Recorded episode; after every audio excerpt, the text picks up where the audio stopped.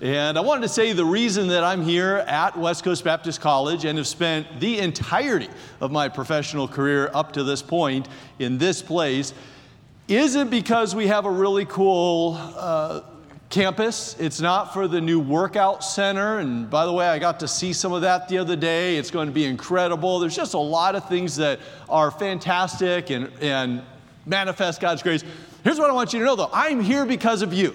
And I appreciate you. I respect you. I love you. I am so excited about what God is doing in your life as a student body, and it's a privilege for me to serve you. And I serve you through supporting the faculty, I serve you through uh, teaching classes, and really that's how I view my role here. Of course, serving the, the, the leadership here as well in that capacity, and it's just a pleasure for me to be here and to spend a couple minutes in chapel. I have a bunch of things I want to get right into. I did promise somebody I was going to make just a quick announcement and uh, I thought about how to make it really funny and stuff, and I, I, I didn't come up with anyway. So I just want to ask for your help with something. We've got people that are eating in the library, and I don't know why. why, why, why would we eat in the library? And there was something that I, apparently has been happening more and more and more. And stuff on social media. So I just want to see that and go, okay? Respect yourself, respect your classmates, respect the donors for that that property uh, enough to, to eat outside of the library. Is that good? We can do that, right? Let's, uh, let's make sure that we hit that. Okay, Second Thessalonians chapter number three, if I can have you turn there. I was asked to preach, uh, I guess a couple weeks ago now, and was, as I was reading, trying to determine where God would lead me and really felt like maybe somewhere in the letters to Thessalonica. And uh, so I have been reading those a bunch uh, over the last couple of weeks. And then Dr. Shetler turned to First Thessalonians yesterday, and I thought, man, glad I didn't go there because uh, I'd be starting from scratch. And uh, so we're in Second Thessalonians today and excited about what the Lord has for us. Let's have a word of prayer. We've prayed a couple times. I want to pray again, and then we'll just kind of jump in and work our way through a passage, okay? Let's pray. Father, we want to thank you once again this morning for the opportunity that we have to serve you, to know you. Lord, I am grateful for the leadership here, for Dr. Chappell, Dr. Gatch, others, for, uh, Lord, not just the leadership, for all the people that make it work, the people that volunteer to serve the lunches uh, in the lunch lines, and the people that are uh, out planting trees right now, as I saw on the way to chapel, moving some trees around. And Lord, the people that help make the, the Wi Fi work and all the different things that go into our college experience. Father, we're grateful for that. I pray that you would meet with us this morning. There's a lot of things going on, but we've got this time slotted out to look into your word. We want to do that now, and we want to pray for your enabling. And Lord, I want to pray for your enabling and anointing as well, and that you'd be pleased with our time together. In Christ's name, amen. Second Thessalonians chapter number three. This is a passage that Paul wrote to, obviously, a church at Thessalonica. He wrote a couple letters there. We've got the first uh, epistle and the second epistle here in Scripture. And this is a church that Paul founded on his second missionary journey. He's probably writing from Corinth as he's writing this letter, as we understand it, uh, if we understand it correctly. And he's addressing the same areas a couple different times. Have you ever had to repeat yourself? Uh, I have children sometimes, they repeat themselves, and I don't want them to. They'll just kind of get something, maybe it's a lyric or something, and they'll just start saying it over and over. But have you ever had to say something to someone a second time? Really, Paul is doing this. These letters are written less than a year apart, and they cover a lot of the same themes. And there's a couple things going on at the Church of Corinth. One of them is they were wrong on their eschatology. They thought, or some people at least thought, or kind of circulating a rumor that Jesus had already come, and maybe they missed it, that the second coming of Christ was either really, really, really imminent, or some people said that they missed it, or if they didn't miss it, then it's right around the corner. And I do believe the imminence, but that doesn't mean that it's immediate, right? I mean, it could be any time, but uh, I don't know when. So the church at Corinth was, was wrong in some of their belief here, and as in the first century, so today, wrong belief results in wrong behavior because their belief was wrong. The behavior in the church was deteriorating in a couple areas, and Paul addresses several of those. Dr. Shetler addressed some of those in 1 Thessalonians last time. Some of those themes reemerge in 2 Thessalonians. So Paul has worked his way through the entire book. Uh, he, is, he is addressing that problem of the day of the Lord and the coming of the Lord. And then, as he turns the corner here, he's talking about one of the practical applications. And he starts out with a very strong warning. We'll pick it up in verse 6 and work our way down to verse 16. But in verse number 6, the Apostle Paul gives them this strong command, and I want you to see it here in the passage. Paul says, Now we command you, brethren, in the name of our Lord Jesus Christ. Let's just pause for a minute and recognize the strength of that statement. Number one, this is Paul, an apostle. What are some things that Paul has done to other churches? Well, one of the favorite words that he uses is beseech. Can you remember any time that Paul says, I beseech you? He says it to the church at Corinth. He says it in Romans, Romans 12. I beseech you. What does that mean? That means I'm asking you, I'm begging you, I'm, I'm requesting of you, I'm beseeching you. Paul's not beseeching here, is he? Sometimes I look in the, in the language and I want to know is this an imperative or an indicative? Is this a command? You don't have to wonder. This is a command right? And Paul's an apostle. Paul is somebody that is, has the gifts of the apostle. He talks about that in 2 Corinthians chapter 12, verse number 12. He had to defend his apostleship in several different uh, of these situations. So here's Paul. Here's the apostle. He says, I've got a command. This is not a debate. We're not showing up for a discussion. This is not a collaboration meeting. I've got a command. And not only does he say, I've got a command, he says, I've got a command in the name of the Lord Jesus Christ. Man, if we thought he came in strong, that just upped the ante, right? This is the name that we're baptized by. This is the name that we're in the uh, in First John command to believe in. This is this is the name of the Lord Jesus Christ. This is this is a strong command here. Whatever this is that, that the church is dealing with, Paul's worked up about it. Paul thinks it's a it's a critical issue that they correct. Just that I command you in the name of the Lord Jesus Christ. What is it, Paul, that is such an urgent matter to address here in this passage. Verse number six, he says, That ye withdraw yourselves from every brother. And then he defines who. Have you ever had to separate from somebody? It's not a convenient thing. It's not a comfortable thing. It's not, it's not something that I enjoy doing. If you've ever had to separate from someone, if you've ever had to kind of kind of go their separate ways, he talks later. Hey, it doesn't mean that they're enemy, doesn't mean that they're not saved, but but but you need to you need to get some people out of your life. By the way, young person, that's true for us as well, isn't it? There are some people that we need to get out of our life in some situations. And it, it, it, hopefully isn't a whole lot, and it hopefully isn't real common, but there are some people that you won't thrive if you keep them in your life. It is in 1 Corinthians 15 where Paul says evil communications corrupt good manners. And the context of that is heresy. The context of that is people that are denying that the resurrection happened or the, the resurrection of Christ happened and our future resurrection. And Paul says, hey, when you're around people with bad belief and bad behavior, there are consequences. And here he's given a command. And he says, the command is for you to separate yourselves. Now, we're not surprised to find that there's a command of separation in Scripture, nor is the New Testament the first time we arrive at such a command.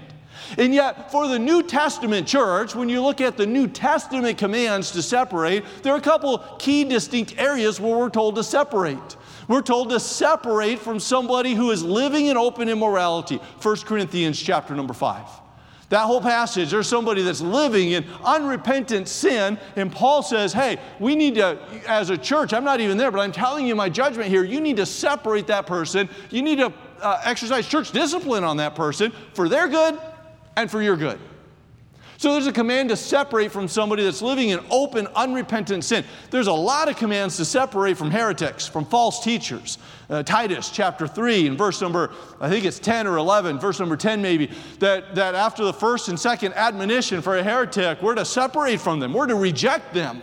Uh, this is in 1 Timothy chapter 1, 18 through 19. This is in uh, Acts chapter number 21. This is, this is uh, 1 Corinthians chapter 15 again. This is throughout Scripture. You're told to separate from someone with wrong doctrine, someone that's a false teacher. 1 John uh, chapter 3. Separate from false teachers. So clearly, people that are living in open sin there's church discipline that applies there. People that have heresy, there's, there's a separation commanded in Scripture, but then there's a third category, and it's this one. That's a real clear category. Maybe there's some I missed, but right here we're told to separate from a brother. Is it ever right for a Christian to biblically separate from another person who is a Christian? They're saved. We're not saying they don't believe the gospel, but I have a biblical mandate to separate from them. The answer is yes. And we see in Paul, in the Thessalonian context, Paul's going to tell us which brothers to separate from. This isn't inclusive uh, of all separation, but in this context, here's what Paul has in mind. By the name of the Lord Jesus, I command you to separate from every brother that walks, what's the word? Disorderly. Now, this word disorderly, Dr. Shetler talked about it last time, yesterday, maybe in chapel. Uh, it's translated unruly in 1 Corinthians chapter number 5 and verse number 14. Uh, that word appears four times in the New Testament in the Greek, uh, twice as a verb, once as an adverb, once as a, a noun. But this, this word that appears, unruly or disorderly, is, is the same word. It's translated these two different ways, unruly or disorderly. And what Paul is saying in this context is hey, I told you to warn them in the last letter. Now I'm telling you to separate from them. Same group of people. So, who is it that's disorderly?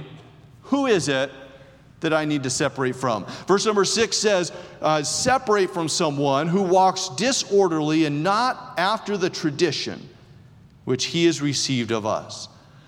Isn't Paul an example for us in that he can command and instruct people to follow not only his teaching, but also his living?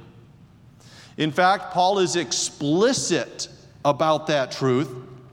He says, uh, in, uh, in an earlier passage, uh, 2 Thessalonians chapter 2, verse 15, he says, Therefore, brethren, stand fast and hold to the traditions which ye have been taught by word or by our epistle. In other words, whether we said them to you while we were there or whether we wrote them in an epistle. Paul said, I need you to follow our traditions, and if there's somebody that, that is unruly toward those traditions, somebody that doesn't follow those, Paul commands to separate from.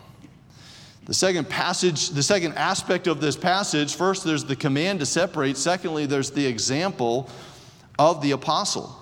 What does unruly mean in first in 2 Corinthians chapter number 3? Well, Paul said, Separate from everybody that walked unruly. I did not behave myself unruly among you. I did the opposite. And he says that in verse number 7. For you yourselves know how ye ought to follow us for we behaved not ourselves disorderly among you. Are you surprised that Paul wasn't disorderly? I'm not. I would expect that, right? Paul says, hey, separate from those that walk disorderly. Follow my tradition. You know, while I was with you, I didn't walk disorderly. Okay, so, so what does it mean to be disorderly here in this passage? Is it to not match your tie with your coat? Is that disorderly? Is this orderly if you've got two different kinds of socks on and you didn't, you didn't, you didn't put them together when they got out of the dryer? Is that disorderly? Is it if you fail to comb your hair in the morning? Is that disorderly? Well, that may or may not be. That's not what Paul's talking about because Paul says, I didn't walk disorderly when I was with you. Guess what I did? Well, verse number eight is what Paul did. What did Paul do instead of walking disorderly? He said, verse number eight, neither did we eat any man's bread for naught. That's a pretty, pretty definitive statement. Paul says, I didn't eat anyone's bread for nothing. Could you imagine trying to have the Apostle Paul over? Dr. R, I heard you say in the back room you're going to have some people over to your, your house this weekend from your class. Can you imagine having a group of people over to your house and, and uh, they come over and they, they eat some food and they sit on the couch and they jump in the pool maybe and they do whatever they do? Probably your class won't be jumping in the pool. I would, they're the, the senior saints here in the church. But uh, could you imagine as, as they walked out, they insisted on handing you some money for the food? You wouldn't take it, would you? Can you imagine having the Apostle Paul over? I would love to have the Apostle Paul over at the England home. It would be the highlight of my life. It would be incredible. Could you imagine being in the first century and being able to break bread with the Apostle Paul? What a treat. He lives at somebody's house named Jason, we think, while he's in Thessalonica. We learn that from elsewhere in Scripture, in Acts. So he's living at somebody's house, but he's not eating their food. This is kind of the opposite of what happens in the dorm sometime, where we live in the dorm, but we do eat other people's food. Does that still happen? this may not happen anymore. This happened when I was a student. We had a refrigerator in a common area in the dorm, And you learn pretty soon to not put good food in the refrigerator. Tofu, Dr. R, it stayed. Steamed broccoli, it wasn't going anywhere. But if you had some chocolate cake or some brownies or some cookies, you better find, you, you need a safe, not a refrigerator, right? You got to lock those things up. Not so with the Apostle Paul. Paul wasn't eating other people's food for naught. He wasn't living on other people's generosity. Now, let's be clear, because Paul is clear he could have, and other people who do are right to do so. Paul gives a, a long explanation of this in 1 Corinthians chapter 9. But he says in that passage basically, Peter and others that they travel with their wives and they bring their families and they, they accept offerings. That's all fine and good. That's great. 1 Timothy chapter 5 and verse number 8, we're told that you shouldn't muzzle the ox that treads out the corn, right? In that context, somebody that is an elder that, that teaches scripture, even worthy of double honor, right? So there's nothing wrong. In fact, Paul is the one that said, those that, that, that um, can't quote it exactly, those that work in the gospel shall live of the gospel. So Paul is not against play, paid paying your pastor. In fact, Paul is all for paying your pastor. Paul's not for you paying for an apostle that travels through paying the apostle because, because he said Peter does that, and that's a good thing in 1 Corinthians chapter 9. But here's what he says I never did. Now, there are times he accepted gifts, seems like a lot of times he passed them through. So, what did Paul, how did Paul get money to pay for the food that he ate while he stayed in Thessalonica? How did he get the money? Well, if you know from other parts of Scripture, we know that he met up, Acts tells us that he met up one time with a person named Aquila and his wife Priscilla, and they were of the same craft, the same trade. What trade was that? What, what was Paul? He was a tent maker. So Paul labored, Paul worked with his hands in order to be able to have money to give to people to pay for the bread that he ate. Ah, oh, I can't imagine having Paul over to my house and, and having him eat a meal with us and having him insist on leaving uh, some money when he left. Leave a $20 bill. Maybe he doesn't even hand it to me because I could refuse it. Maybe I find after I close the door and lock it, I turn around, psh, there's a note from Paul. it's got a $20 bill in it or something. He paid for his meal. And, and knowing that Paul paid for that meal by, I don't know, mowing lawns, sewing tents, and not at convenient hours either. Paul was very busy in the ministry. So, when did he find time to sew a tent? Well, Paul says to this church, You all know when I did it. You all know when I made my money so that I wouldn't be blamable to any of you. Look, Paul's, we're, we're, he's, he's reminding them of what they already know. Verse number eight Neither did we eat any man's bread for naught, but wrought with labor and travail night and day, that we would not be chargeable to any of you. Paul's saying, while you were sleeping, I was working. And I'm not bragging about it. I'm just saying, those that aren't working, you need to separate from them. Those that are walking disorderly, those that want to just live off the charity of the church, if they can work and they don't work, he's about to give a sentence about those people in a minute. He's saying, hey, you need to separate from those people because Paul prioritized, Paul honored hard work. I told Dr. Rasmussen I was preaching a practical message today. I love the deep theological ones, and once in a while I'll be able to bring some of that to chapel. But today we're talking about Paul's view of hard work, the biblical theology of your work ethic. The Bible's got a lot to say about it. Paul is saying here in this passage, I don't expect everybody to do what I did. I don't expect all apostles to pay for their own way, but I do that. In 1 Corinthians chapter 9 and verse number 16, he says, I don't have anything to gain by preaching the gospel. That's my duty. Woe's unto me if I preach not the gospel. So, how is he going to benefit? He says, I'm going to earn extra reward by doing it at no charge. I'm never going to charge someone for preaching the gospel. That was Paul's, Paul's principle. And he says, Not everybody is doing that. Not everybody should do that. That's how I do it. Verse number eight I work night and day to not be blamable to any of you. Verse number 10, he says, For, or verse number nine, because we have not, not because we have not power, but to make ourselves an ensample unto you to follow us. If Paul were to ask the question, could I have not worked while I was there in Thessalonica, helping you guys, preaching to you guys, helping plant the church and win souls, would it have been right for Paul to not work? Would that have been appropriate and ethical? Without a doubt. The answer is a resounding yes. Paul's reminding them there's nothing wrong with uh, your, your ministers that are full time ministers. That's not an unbiblical concept. Paul's saying, hey, there's, there would be nothing wrong with me living off the generosity of the church while I was there in Thessalonica. Nothing wrong with it. Verse number nine. I had the power.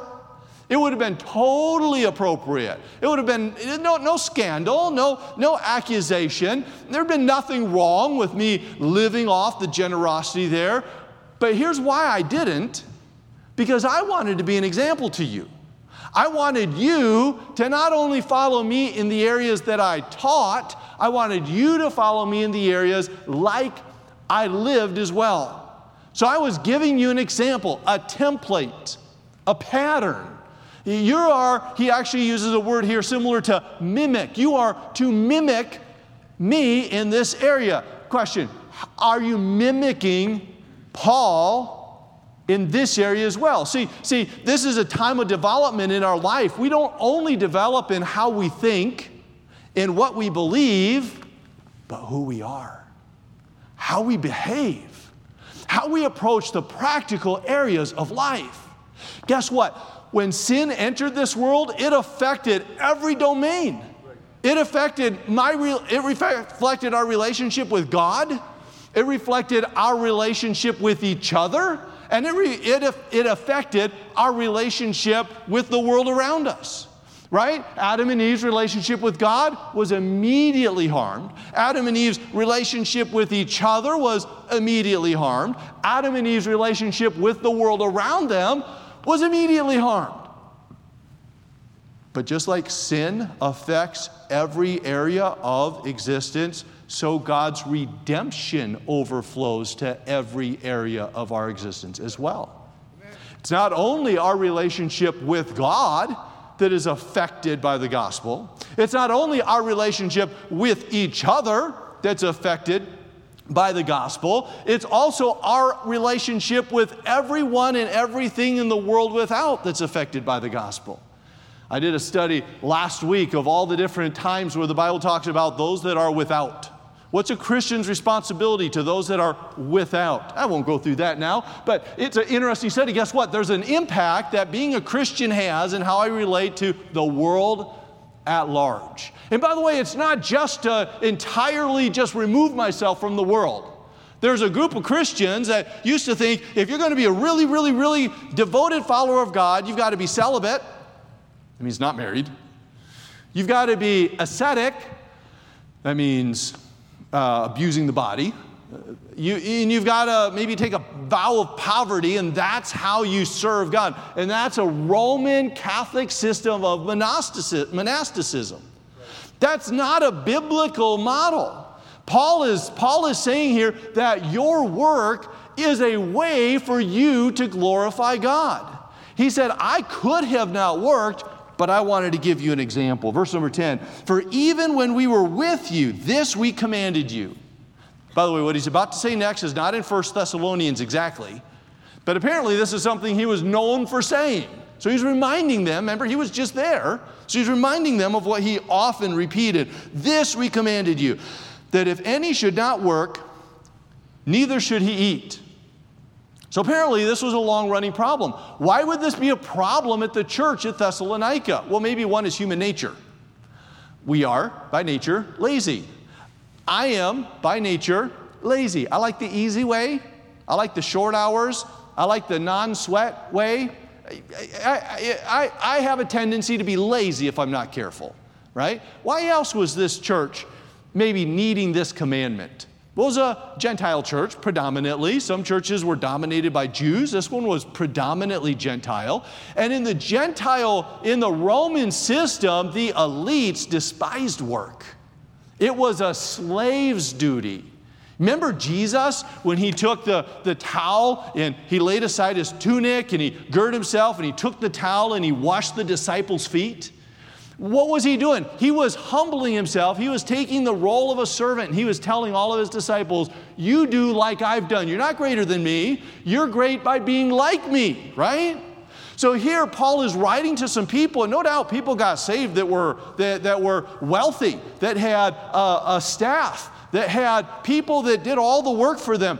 The, the Romans kind of thought that the, the, the honorable work was the thinking and the philosophizing and being a sophist or being a, a, a politician or an orator and, and, and, and, and the, the mind work was the honorable work and the physical work that's for the peons, that's for the peasants, that's for the slaves and the servants and the poor and the dumb and the rest of the people.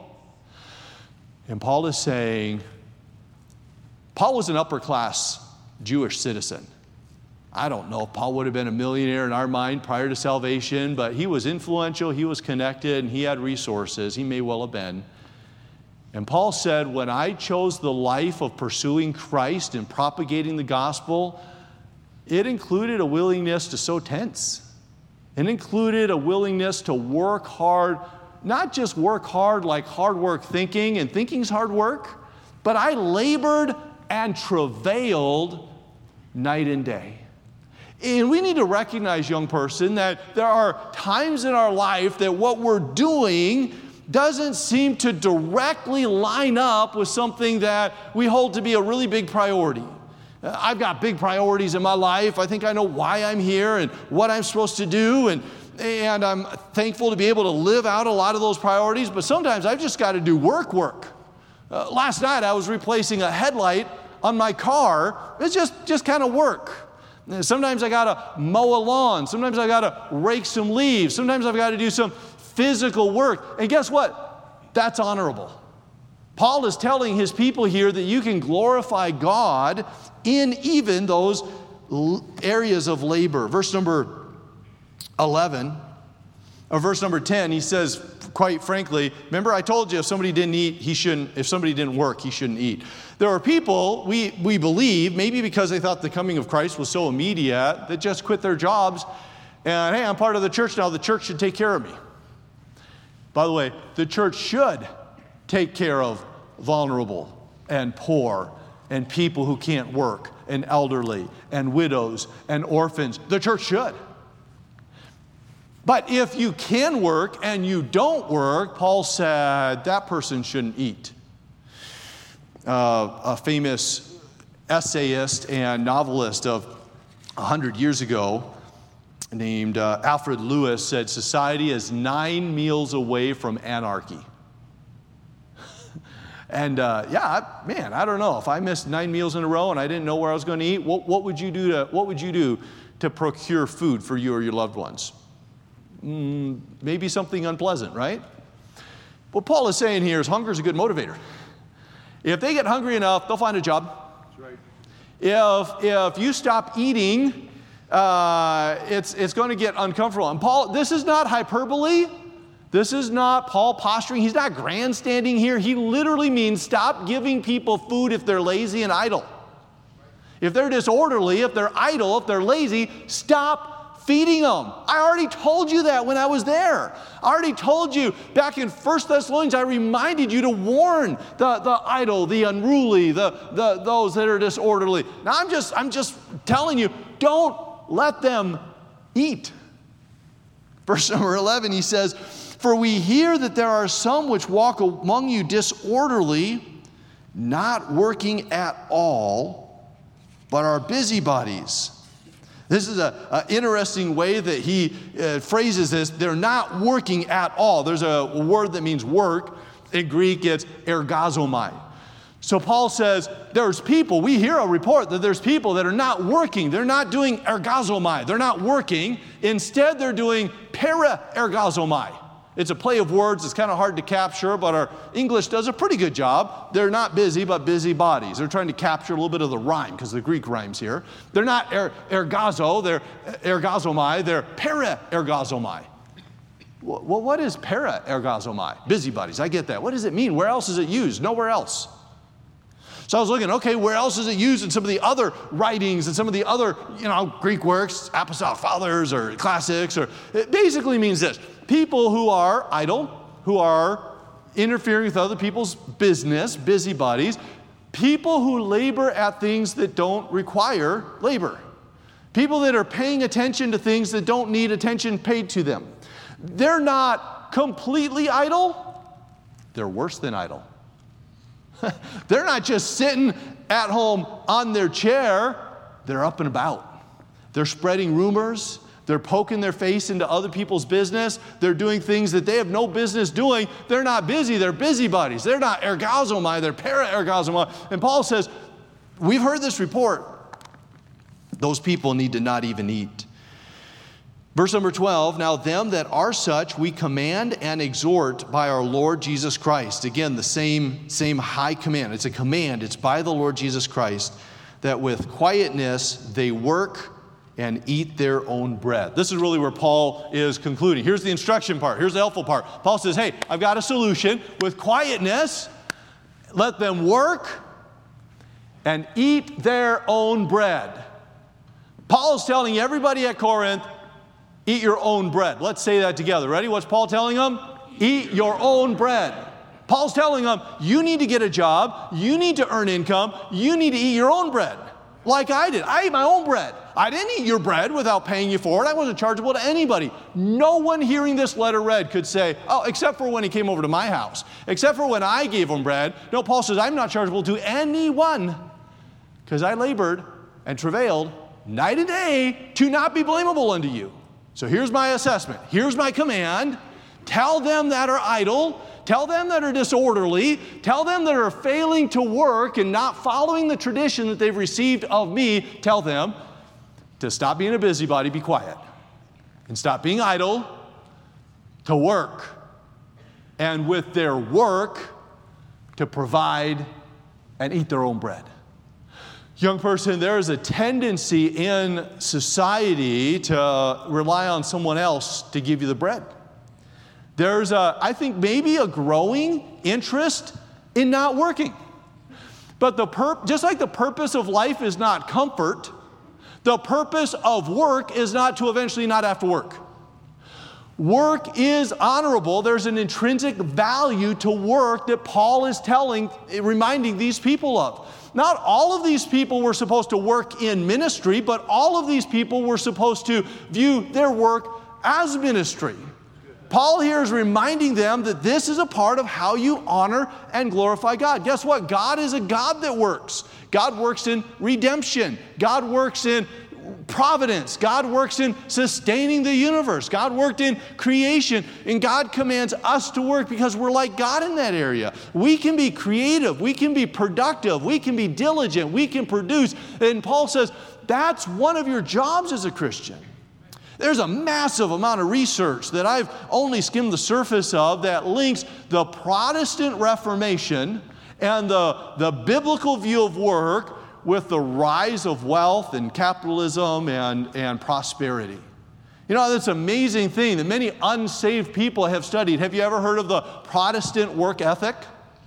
The Protestant work ethic, very much researched and written about. Here's basically the idea that throughout history, over centuries, in multiple different continents, when people became a Christian, it didn't only affect their relationship with God, it didn't only affect their relationship with each other, it affected their relationship with work. So I'm here to ask you this morning Does your work ethic reflect your faith? Does your diligence at work glorify God? Because God said, Paul again writing, that whether we eat or drink or whatsoever you do, do it all to the glory of God. In fact, Paul says in Corinth and in Corinthians, and I've got it somewhere here. I think it's Corinthians chapter number 2. Uh, Colossians, rather. Colossians chapter 3 and verse 23. You know this verse. Whatsoever ye do, do it heartily as unto the Lord and not unto men. Here's what the Bible says. Whatsoever ye do, that's poia. Oh, that's a different word. We don't know that word. But then the next do is a different word entirely. Paul says, whatever you poieo, oh, ergazomai. Whatever you do, here's what he says work That, that, that word work there is translated work, it's translated labor, it's translated trade. We get the idea of vocation there. Here's what Paul says whatever you do, whatever you poieo, ergazomai to the glory of God. Hey, if you mow lawns, mow lawns to the glory of God. If you cook, if you're in the dish pit in the Student Life Center, do dishes for the glory of God. Hey, if you are grading papers, if you are preparing hamburgers at McDonald's, I, I don't know what you do for the work, but here's what, here's what Paul says ergazomai as unto the Lord. Work as if your ultimate aim is not to please your boss but God. By the way, I think if we work in that manner, if we work to please God and not our boss, we'll please our boss too. Yeah. Most of the time. I was thinking as I was getting ready for this message, one of the, uh, I worked a lot of jobs growing up. I, I taught piano and mowed uh, lawns. I worked at a hydroponic greenhouse. I worked at a grocery store, uh, managed the produce section, and I worked at a, a, a truss a construction job, truss manufacturing. I didn't have much of a teenage life apparently, but I did all of those before I came to college. And I was working at the truss uh, job uh, one time, and they made us work overtime. And, and uh, they had a, a nine person crew. There's eight people and me, and, and they're all really, really uh, obviously foul language, and it's quite the environment. But they weren't happy about being there at work. And they said, here, the manager said, okay, let's work as slow as we can so that they don't ask us to come in on Saturday again.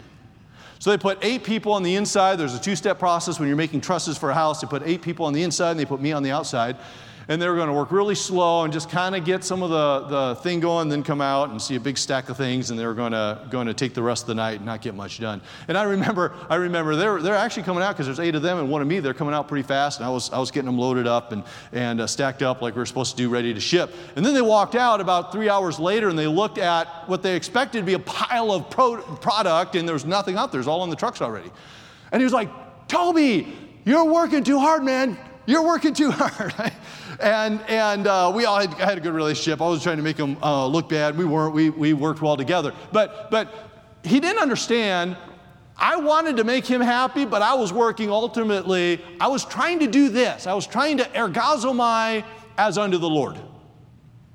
And young person, whether you're working on a paper, whether you're uh, working for money, uh, to pay your bill, whether you're doing a phone job on the phone, whatever it is.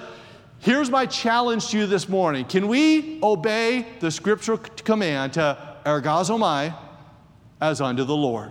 Work as unto the Lord. Paul wraps this up here in verse number 12. He says, uh, or verse number 13, but ye, brethren, be not weary in well doing. Have you ever been the hard worker on shift?